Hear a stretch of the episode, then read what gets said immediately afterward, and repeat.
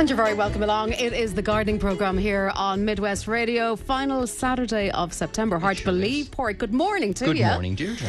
You're It's welcome in studio. this- I see the sun streaming in The sun- through the windows, so hopefully today will be a, A a good, good day. I think rain tonight, but looking at the long range forecast, next week is promised good. The high pressure is coming coming up from the south, so that's going to bring warmer temperatures, dry days, which is really what we're looking for because September has been very, very wet. It has. Very difficult to get out into the garden and even simple th- tasks like moving, mowing the grass and keeping the weeds controlled and so on. So next week is promised an awful lot better, and uh, there's certainly plenty of catch up for people to do, but plenty of th- things to do in the autumn as well. Okay, we're going to talk a little bit about honey this morning. You Yeah, come in with some jars. I did indeed. I brought you into. I mean, we're always chatting about about uh, honey, and I suppose this is the time of year when the beekeepers put it on sale. And, uh, as I always say to people, try and get some local Irish honey, particularly that the honey that's produced here in County Mayo or County Roscommon or whatever in your own local county, because what's in that jar, believe it or not, Deirdre, hasn't been touched by human hand. It literally has come directly from the beehive. The uh, the beekeepers simply sieve it out of the actual the spin it and then sieve it just to take out any wax whatever and that's nothing is added to that. So that's pure irish honey. And of course the the, the bees make the, the honey from the flowers. They're extracting the pollen and nectar directly from the flowers and that's what produces irish honey. And for people that have allergies i always recommend they try to get some local Irish honey because Lovely. that's full, even though there's no spe- uh, no uh, little grains or anything in it, it's full of natural pollen. If you eat that during the winter period, you build up a resistance to to um, allergies from natural hay fever or, or pollen or whatever uh, for next spring and summer. So that's a, a mixture, I suppose, of things like white whitethorn, blackthorn, uh, fuchsia, uh, all the plants that have been flowering throughout the summer. That particular, and that's Westport fabulous. Honey. Um, so that's and you see how uh, it, it's it's very fluid. Um, Very fluid and really clear. The yeah, clarity of it is, is, is kind of also kind of Yeah. standing out for me anyway. so that's I suppose typically like traditional honey that you would buy, but but it is local and it is the one that I certainly recommend. And the other one I brought in is heather honey. Um, and heather honey is produced from the ling heather, which flowers in autumn, July, August, September period. And as you can see, I'm going to turn it upside down here. The cap is off it. Okay, so oh, so no pour. Doesn't pour whatsoever. So it's more like a jam. It's uh, it- It's you know quite yeah, it's quite a more solid it's consistency. more solid and there's a stronger if you like honey if you like the taste of honey there's a fantastic smell and also flavour So from that as well yeah just Oh, right. isn't it really strong Yeah, you can re- you can get that sense of something else, as Yeah. in the heather in it, as opposed to, I suppose, just the, the, re- mix, the- if you the like, or regular- the, the other yeah. regular honey. yeah So wow, so that's yeah. heather honey it's Heather. very very strong and um, Smells fabulous. it's lovely and you know I do recommend people uh, try to get local Irish honey. You you are supporting your local Mm-hmm. beekeepers, and we have fantastic clubs here in Ballyhaunis, in uh, Ballina, in Westport, and so on, right throughout the country, and I'm sure in, in Roscommon as well. So look for Irish honey. It's difficult to get the actual local Irish honey. So when it is available, um, you know, do do put get your hands on it if you can. It'll generally be on sale for the next couple of weeks, and then it, of course it disappears till next time next year again. So a bit of But it's fantastic. stockpiling if, if people are able to uh, get their hands on Yeah, it. Yeah, and I we have both the heather honey and the the spring and summer honey in the garden centre in Turlough at the moment. So. Okay. And that'll be probably gone by, the, by later on today. But anyway, it's there at the moment. Okay. So I just wanted to mention that.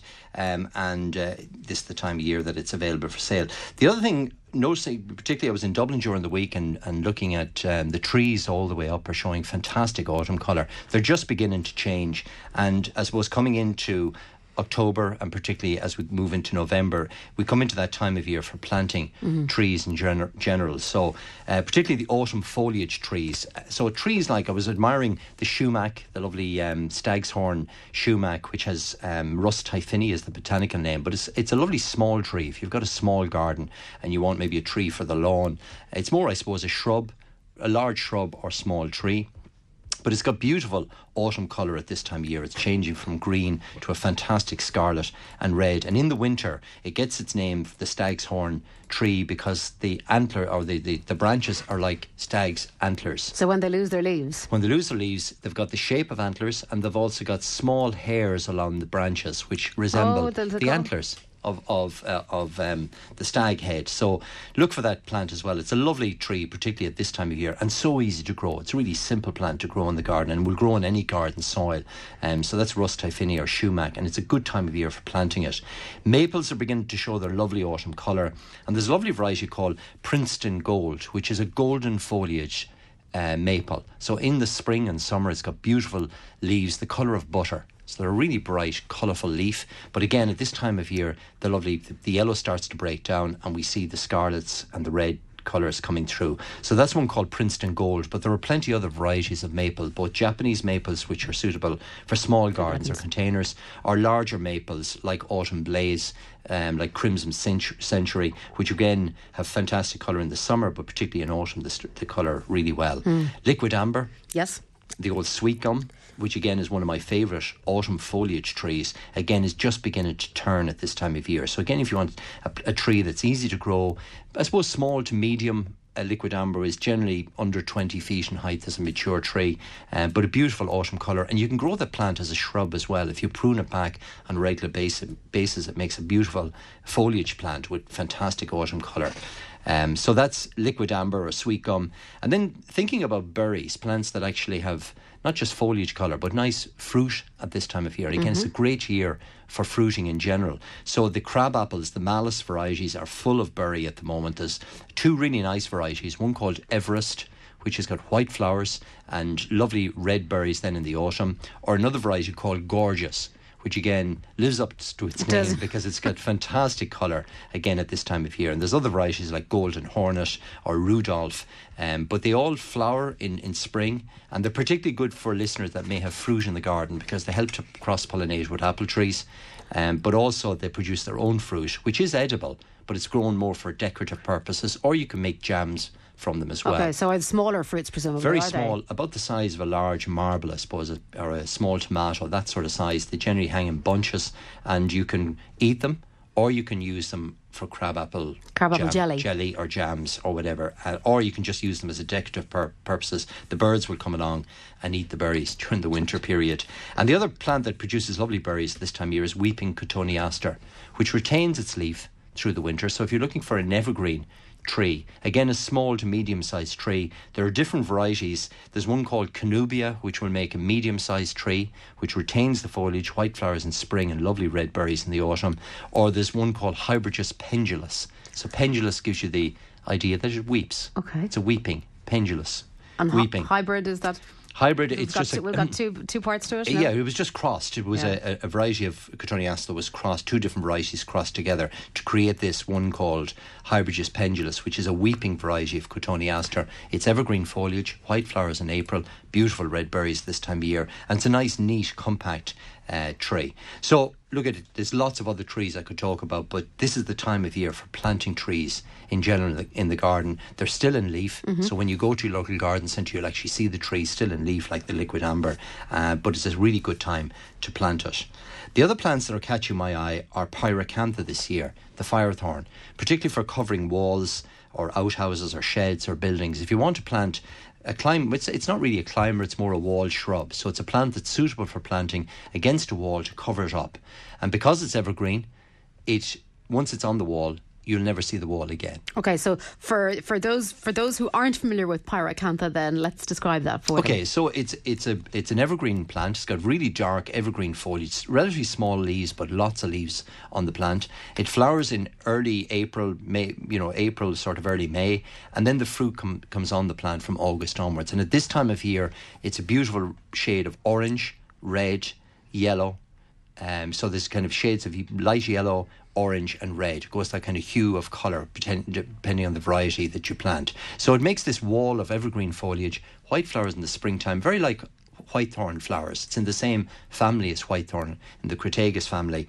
Um, and then the berries come on it. The bees pollinate the flowers in April, and the berries come on it for the winter. And the birds generally have a feast in November, December. They feed off the berries, particularly the red varieties that they really particularly like. And often birds will nest in pyracantha as well. So it's a great nesting site because some of the branches have small thorns. So they're a bit, as you said, it's like the white thorn. So they're it's Yeah, and it acts as a protector. It acts as a protector for wildlife. So uh, many, many times I've seen uh, little nests of, of various types of birds in Pyracantha. So it's a great nesting site and, of course, a feeding site for them as well. So it's the perfect home. But this is the time of year for planting Pyracantha. So if you've got a wall to cover or a you know a house wall, a shed wall, even a low garden wall, Pyracantha is certainly a very very easy plant to grow. Fantastic colour, and it saves you painting that wall for forevermore. that- that- and that can be a major plus for a lot of people. Absolutely, Yeah. and generally the plants when you get them are about three to four feet high, so they've, they're already quite strong and well established. So it doesn't take long for pyracantha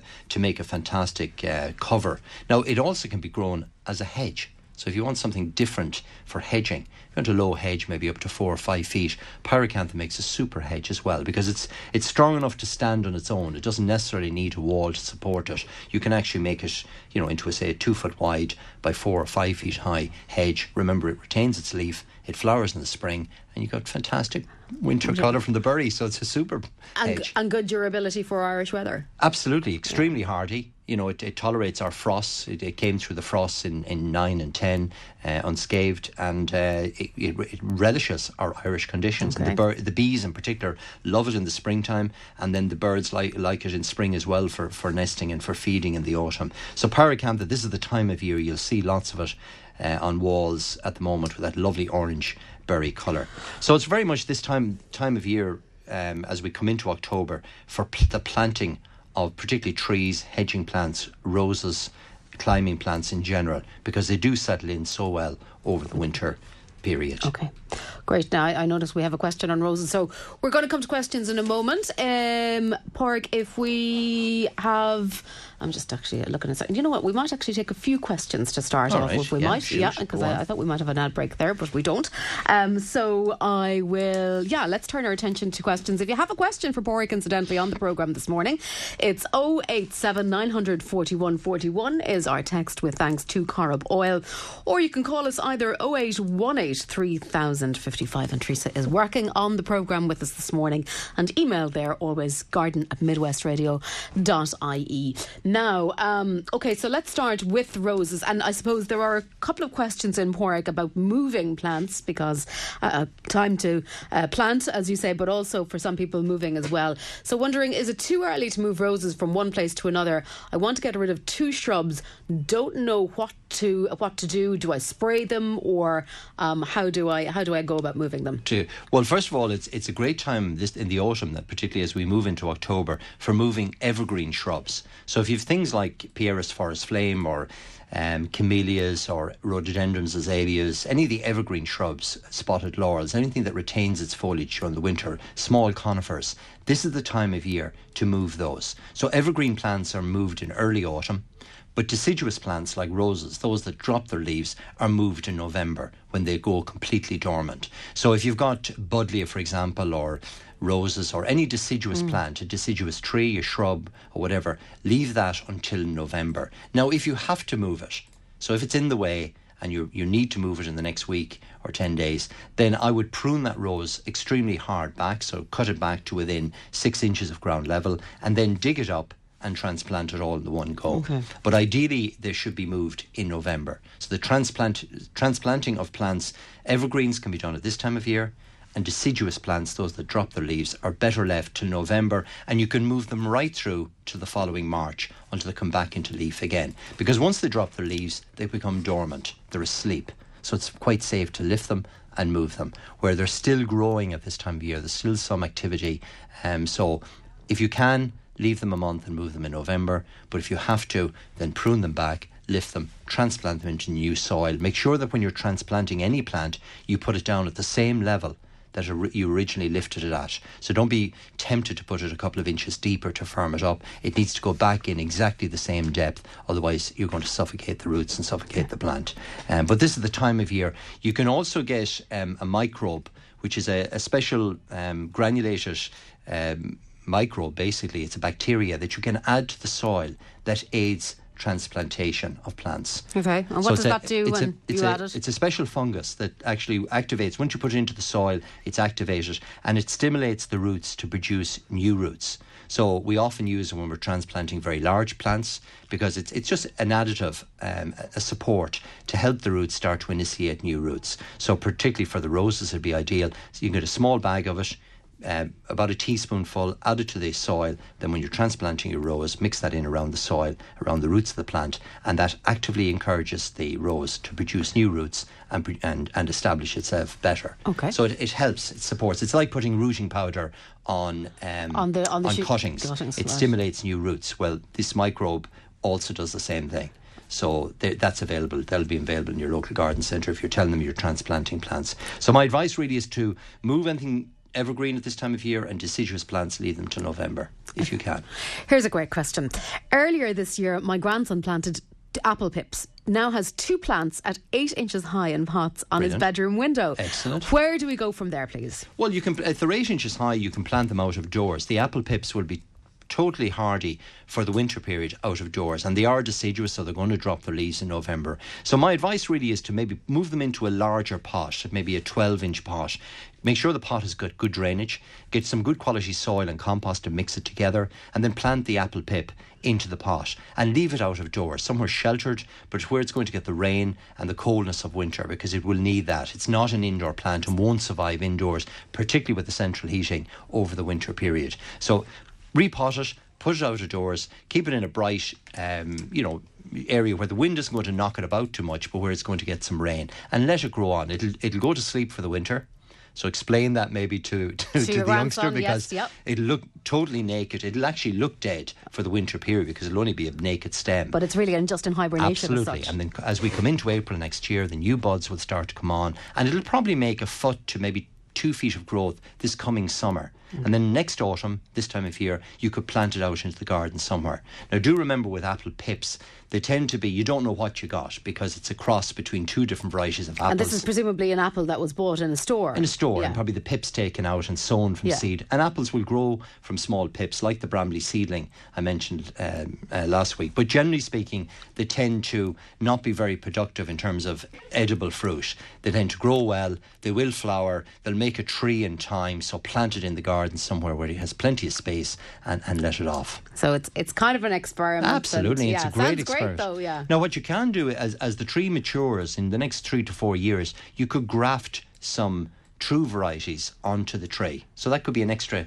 experiment We're gone- for we're the gone family technical to do. now altogether. Well, we, we can cover that maybe in the springtime when we Yeah. could talk about grafting, but. Um, that would be something that the tree could be used for. You could actually graft three or four different varieties onto that one tree. So you end up with a kind of a novelty of maybe James Grieve and Bramley seedling and Cox Orange Pippin or whatever on the one tree because that rootstock will be uh, quite open to to, To taking, taking other- grafts, yeah, and and so it can be used for that purpose rather than just letting it grow off on its own. Um, So, and in that in that way, it becomes productive.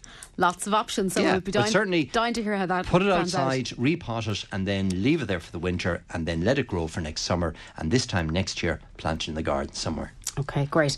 Now, one question on Leylandia trees. I know. I think we've had a few queries uh, of a similar nature over the past couple of weeks, and then we'll go for a break. At 20 years old, these ones, some brown appearing from the stems, wondering what might be happening. Well, it depends on on you know Lelandia will go brown, particularly if they're pruned very severely.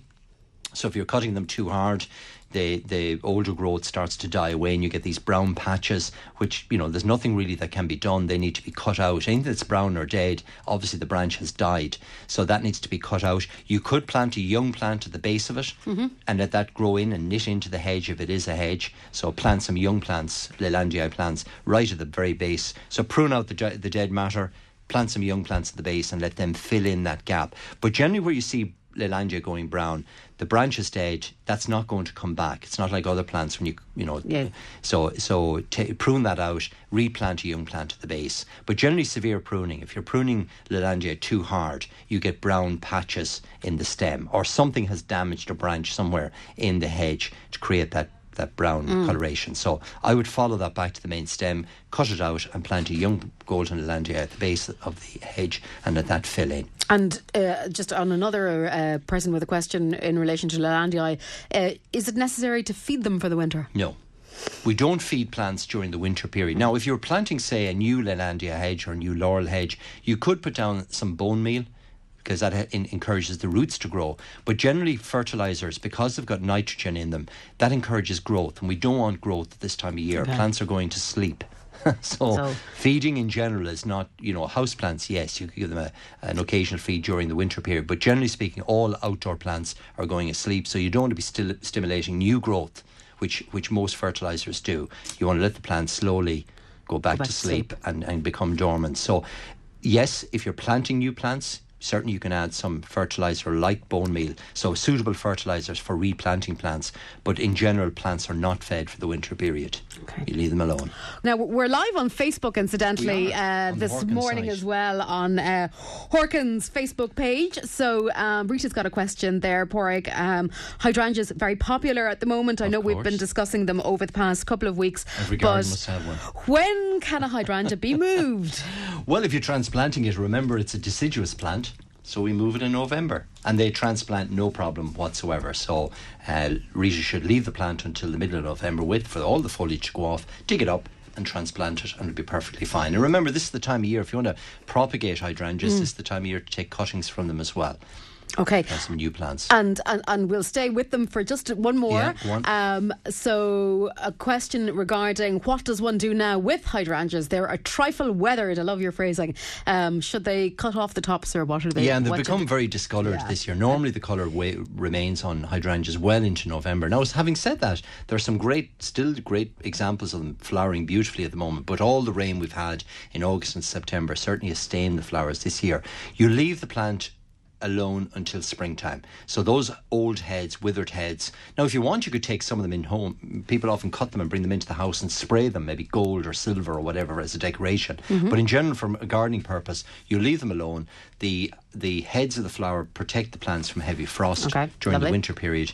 So in springtime, next spring, cut the old flower heads back. So there's nothing really to be done with the plants at this time of year. You just enjoy them. Okay, lovely.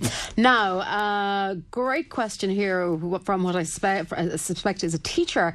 Uh, let me just scroll back here. Um, so, as a classroom project, I want to teach the children about photosynthesis in plants. Okay. What experiments Wow. could I use and what plants? Photosynthesis. Photosynthesis. we were talking a little bit about photosynthesis We last week. covering- yes. we were talking, talking about the chlorophyll, Chlorophyll, in yeah, trees yeah, and the way yeah. that the green, the, the chlorophyll breaks down at this time of year. And of course, chlorophyll acts, it creates that photosynthesis in plants. So, what is photosynthesis? It's the, the, the, the Latin name gives you some idea. So, photo is light, and senses is to make from memory, I think, or to so it's how create. plants make food, isn't Correct. it? Yeah, So they- from what I remember anyway. They take light and mm-hmm. they basically turn it through their cells, through the chlorophyll, into sugars. so it's their energy source. It is, that's exactly what it is. And if you think about it, most plants, all they require is water, carbon dioxide, which is what we breathe out. And we're chatting about that a bit in terms of houseplants, and they need light. They're the three essential ingredients to get any plant to grow. So, if the teacher wants to use an experiment, two that I can think of the top of my head would be bulbs would be a great example. And at this time of year, you got the scented hyacinths. I think we have a question in on that later on, but the hyacinths would be a great example. You simply purchase the bulbs and make sure the bulbs are prepared hyacinth bulbs. And if you sit them on top of a small glass so that the glass supports the bulb and fill that glass with water, the bulb, because it's touching the water, initiates new roots. And if you keep it in a bright location, the new bud starts to grow, the leaves start to un- unfold, and through photosynthesis, the plant actually grows. So, using only water, light, and the CO2 that the kids will be all breathing out during the day, the plant will grow. So, there's no food, there's no compost, there's no artificial food added whatsoever. So, the plant is actually making the bulb grow by, by the photosynthesis, by the light coming in. Now, if you were to put that same bulb in, in a cupboard, So and this is and this is your experiment, I and guess. this is maybe the Yeah, way to do it. Yeah. So put one and stick it in the cupboard without light. So it's still got the water. It'll still be getting the CO2, but it won't have the light level. And see the difference. One will just wither and, and, and fade away. The other one that's receiving the light will produce sugars, will start to grow, and will indeed, indeed flower on its own. So it'll actually grow perfectly uh, in a, a perfect specimen in full colour at Christmas time with just water and CO2 and light, of course. Okay. So that's one experiment that could be used. Another one could be simply some seeds. So if you get some a packet of seed, again, seed needs they need uh, once they germinate, they need light to produce the, the green leaves. So again, maybe sow a small tray of seed, stick it in a dark cupboard. It'll germinate, but they'll perish within two or three days because they're not receiving the light. An alternative, do another tray, maybe cress or mustard, which is very simple. You can sow it on tissue paper. And they come up very quickly. Yeah, and you don't need any compost. And again, all the seed needs is the water, the light, and the, CO2, CO2. And it'll grow. And the kids will see the difference between both. Okay, great. So photosynthesize is that simple thing of light being transferred into sugars that the plant feeds, feeds off. off. It's great, isn't it? That's a fantastic idea. We and good. The best of luck with that. Be interested to hear how those experiments go because it's bu- bulbs to would be great, even just regular bulbs, croaks, the snowdrops, daffodils. Great experiment even to do in in classrooms because they grow. They're so easy to grow. Put them into a few pots with a bit of compost, and you know it, it's kind of nature coming into the classroom. It's a nice idea. Okay, let's talk about. You touched on those hyacinths. There is Yeah. a question: When growing scented hyacinths for Christmas, do I use a special compost or will ordinary moss peat be okay? Well, moss peat, um, you'd be better to use the. You can actually get uh, a bulb fibre, and the, the basic difference is that bulb fibre has charcoal mixed in, ordinary charcoal mixed into the compost, and that tends to absorb any impurities that. Um, so, if there's any uh, impurities in the compost or in the soil, it absorbs that. But having said that, regular garden compost, ordinary potting compost, is generally what's used when planting up bulbs. The main thing is that the containers make sure if the pot hasn't drainage that you're very careful about the watering. So sometimes people will use bowls or containers without holes, and you have to be careful about the watering that you don't overwater the bulbs. But apart from that, any container. A good quality compost. You can mix a bit of charcoal to it through it if you wish. Um, even charcoal we use for cooking, Right. or you know for Yeah, for barbecuing, barbecue, yeah. can be mixed through the compost as well. Uh, but bulbs, they're so easy to grow. They really are. Now, I transplanted up to 100 strawberry plants from runners. They're in pots outside. How do I look after them for the winter? Are they frost free and do they die off after three years? asks John. Okay, wow. It's a lot- hundred strawberries. 100, that's busy. So, well, it- it's actually a very good point because you can propagate uh, existing strawberries from little runners, and this is probably what John has done, and he's potted them up. The uh, strawberries actually need a cold period out of doors during the winter. So, generally in a tunnel in a greenhouse, that's perfectly fine because the frost gets in and gives them a chill.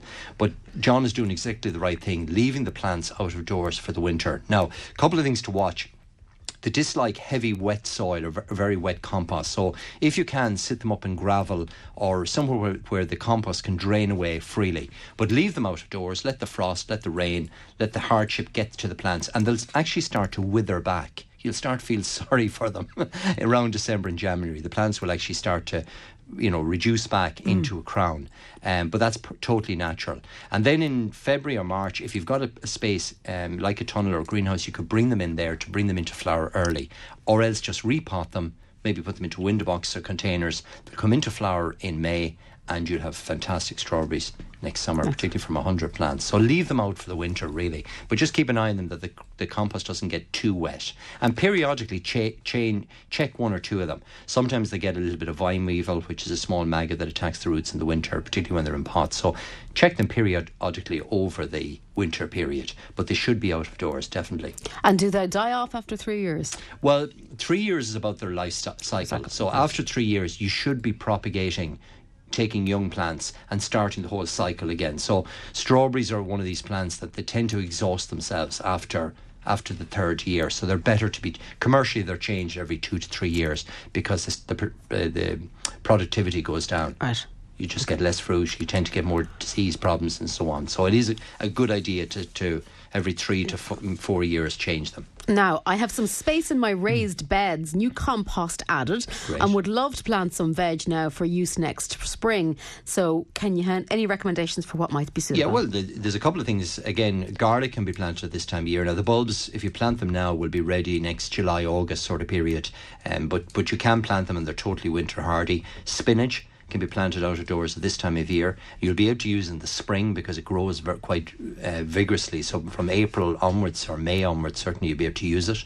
Um, there's a nice cabbage variety called Pixie which is available at the moment, which is a small compact variety, which is perfect for pots and containers or raised beds, or if you want to put them in a greenhouse or tunnel. So it's quite a short, compact variety. It grows during the winter period and will give you nice heads of cabbage in May of, of next summer.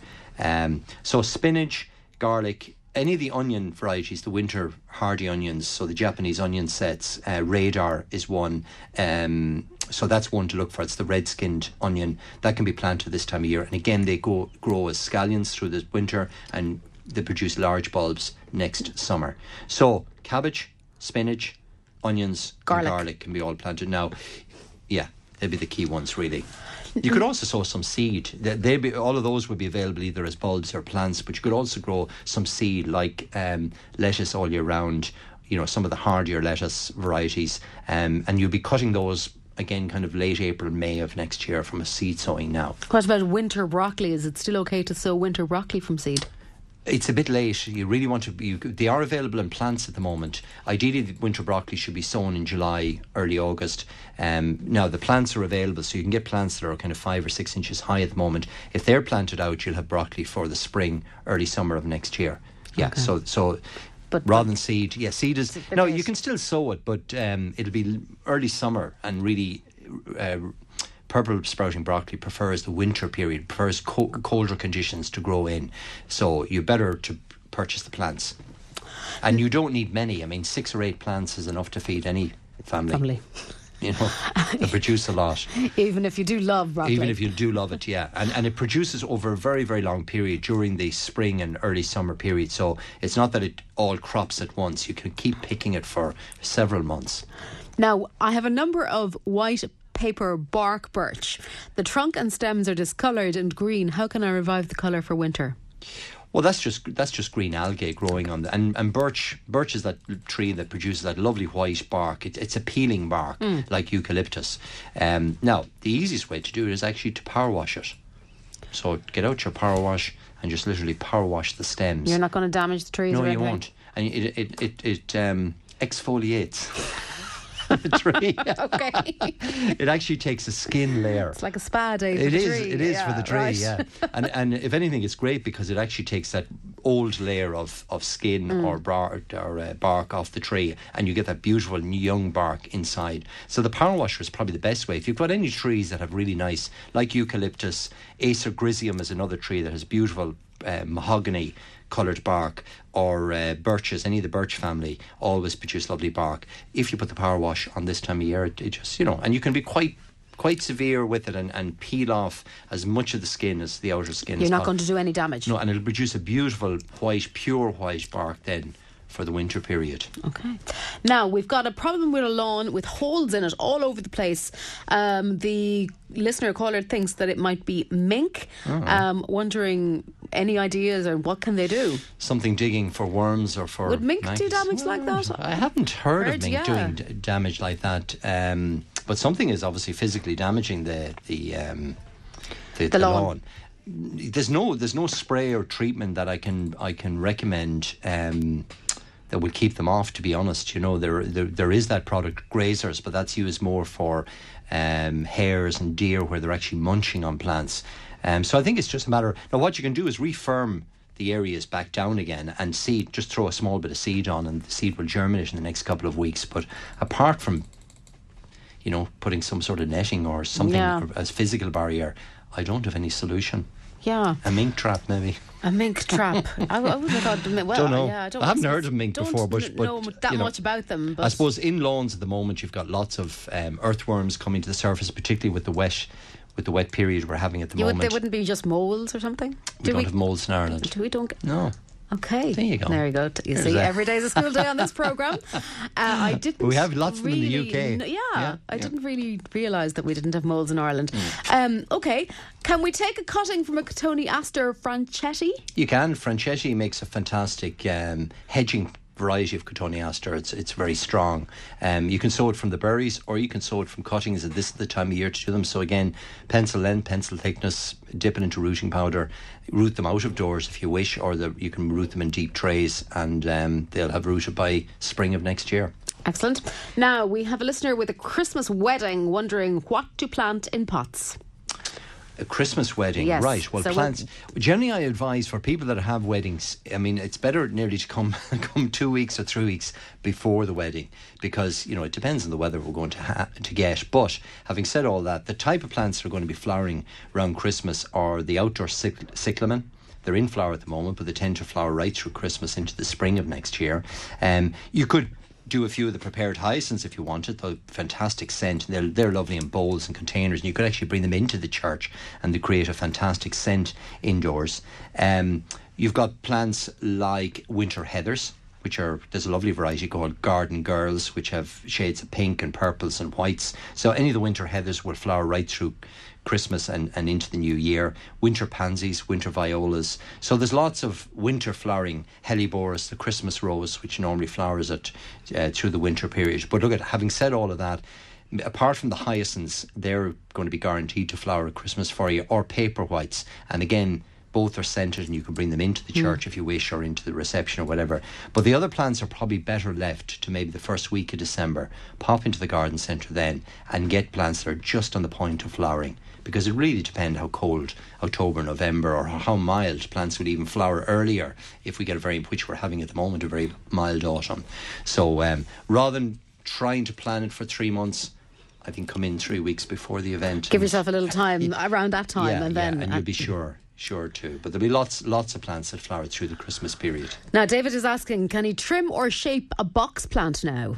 Yeah, but lightly, not too severe. Remember, the plant it's not going to be growing a, a, whole lot until next spring. So a light trimming back, and we said that last week mm. in hedges and plants in general, light trimming back just to tidy them up, but no severe pruning on uh, plants. So boxwood is so slow growing anyway. You'll only be removing probably an inch or two off the plant. So a light shears, trim it back, um, and that's that. Leave it alone. Don't feed it or don't do anything with it. When is the best time for planting fuchsia?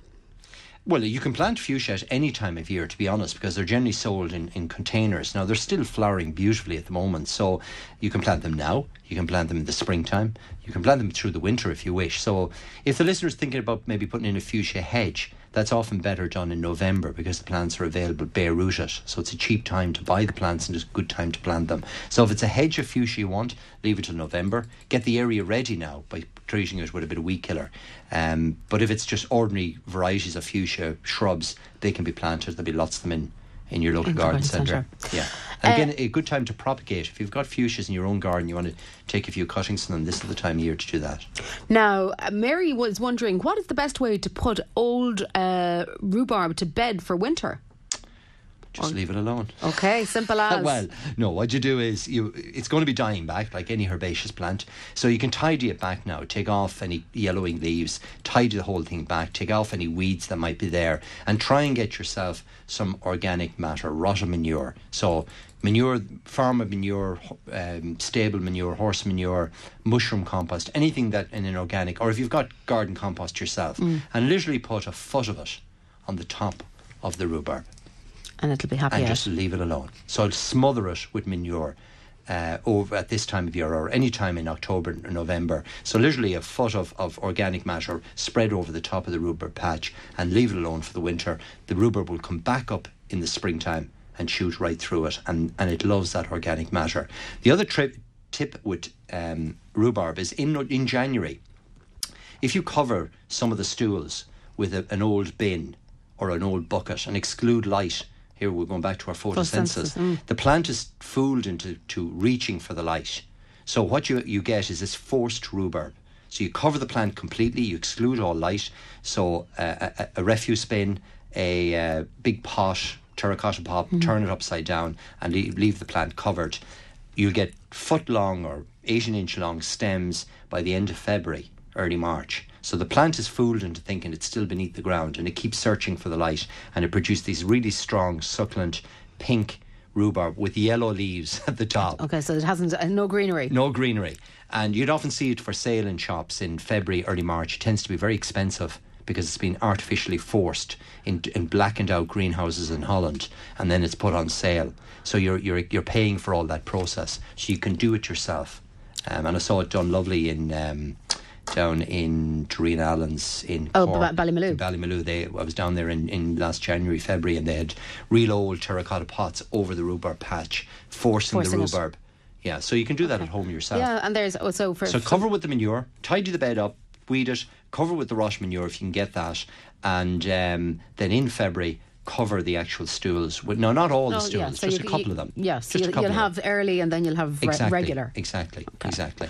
Now, would Paraic recommend, uh, what would Paraic recommend for hedging for a garden where parts of the site has deep clay, but parts are very shallow and stony? It's inland and it's not near the coast. Okay. Well, first of all, what I would recommend is that the listener digs a trench because the quality of the soil is going to equal the quality of your hedge. Right. So if you plant a hedge in that scenario, you'll have 50% of it doing brilliantly and the other 50% weakened and, and sluggish and so on. So I would dig a trench two feet deep, two feet wide, and try and put topsoil, get some good garden topsoil into that, fill that trench with good garden topsoil because otherwise you're going to struggle with the um, the quality of the hedge. And inland, uh, Laurel Etna is a lovely hedge. It's very neat. It's very compact. It's very easy to trim. Gives lovely f- foliage colour all year round. So put the effort into getting the, the trench dug properly uh, and deeply. Um, again, if you can get some organic matter, put it into the bottom of the trench and put back some good quality compost and even raise when you finally finish the, the, the soil you could leave a slight raised area so that the where you're planting the hedge maybe even a foot higher than the lawn beside it so create a kind of a good bed of comp- of uh, soil for it and then plant your hedge along it Now, again from Facebook, uh, when can I prune a Bella cherry? Uh, after flowering, so any cherries are, are pruned as soon as the the um, the flowers have faded. So remember, anything with a stone, um, so cherries, apricots, anything peaches, anything like that, you prune in the in the spring, early summer months. So wait for the flowers to fade and prune the plant back then. So don't do any pruning at this time of year on anything in the prunus family, in the cherry family. Okay, great. Now I have two boxes plants in pots. Uh, they were repotted. They went a bit yellow. Were treated with top box. Yeah, improved well, but they're now slipping back again. Um, and they were watered as well. So wondering where might we have a problem? Well, that's box blight. On top box is the treatment that we use to control um, box blight. So it's good to hear that it had uh, it greened it up. You really just need to repeat that. When we get a wet summer or a wet autumn like we're having at the moment, you tend to see a lot of yellowing in boxwood, and that's a sign that they're suffering from from box blight. Um, it's a bit like blight on potatoes or or um, black spot on roses. Uh, so the top box is a fungicide with a slight feed in it as well. So if you put that on, it'll bring the plants back to green again, and it acts as a tonic. Even healthy box plants are would benefit from a treatment of top box because it prevents any disease on the plants. So I'd repeat that, uh, and apart from that, just leave the plants alone really. Okay. The winter period. Somebody wants to kill off two shrubs. Not sure what they are, but uh, wondering what do they spray them with to kill them off? Well, many shrubs you can just simply dig them out, but if they're if you want to spray them, then you can use um, Weed Free 360 or SBK Brushwood Killer. SBK is quite effective on more woodier weeds like shrubs or tree stumps, nettles, briars, Japanese knotweed, those sort of the um, more persistent weeds. So SBK, just follow the instructions on the pack. And um, that'll kill off the, the shrubs or whatever whatever the listener wants to get rid of without contaminating the soil. Um, can I cut back a phormium now, and will they grow from seed? Uh, yeah, they, they, you prop- they can be propagated from seed. That's the ordinary common New Zealand flax or Phormium tenax, the green variety. We often see it in Achill Belmullet. It's a great seaside plant and makes a fantastic initial barrier or hedge.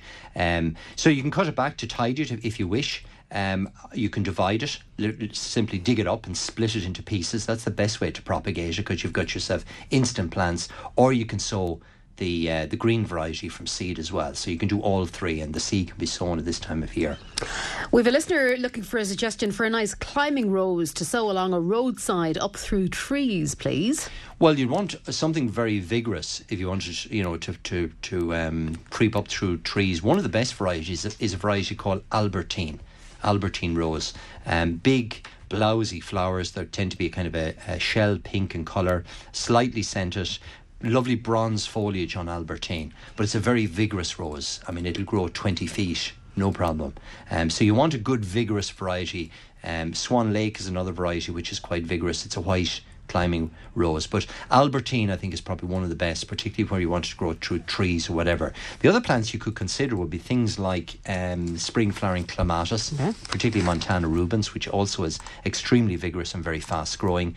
Um, or Russian vine is another very vigorous climber, well suited, because you want nearly something that's going to compete with the with the trees as well. So something quite vigorous. Okay. So any of those, but Albertine is a really good variety.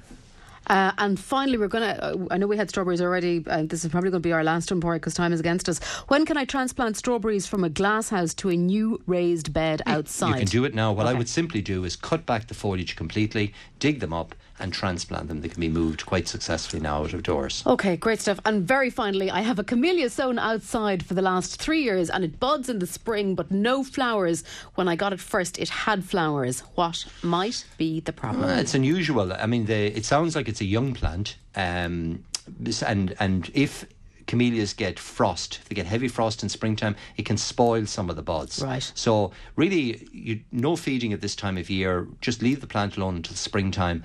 The, the key time to feed camellias is after flowering, from April right through to September, because you're building them up for the following year. So really, just make sure the plant is, is well watered during the winter period. That it's, if it's in a rain shadow, um, and apart from that, leave it till next spring and just see what happens. Maybe if the listener even wants to take a photograph of the plant and send it in to me either through our Facebook page on Horkans um, .ie or just send it into um, send me into the garden Garden, centre and yep. have a look at it. Great, or garden at midwestradio.ie either for that matter, and we can take a look at it on the programme next week. That's it, Paraic. Thank you very much indeed. Uh, just a reminder that the honey is available now, The so people honey, should get their yeah. hands on it as quickly as possible. Absolutely, we'll have that for for another couple of hours. I Okay, well, hopefully the weather will uh, stay as you have uh, kind of indicated week. anyway, Oh, yeah. and uh, we'll have a, a really on. good gardening week. We're back in action again next Saturday, just after seven. Louise has been in studio as well, so uh, thanks to her and to all of you for listening, to everybody who's been on Facebook, and uh, we'll do it all again next week. For the moment, from me, Deirdre Kelly, a very good morning to you.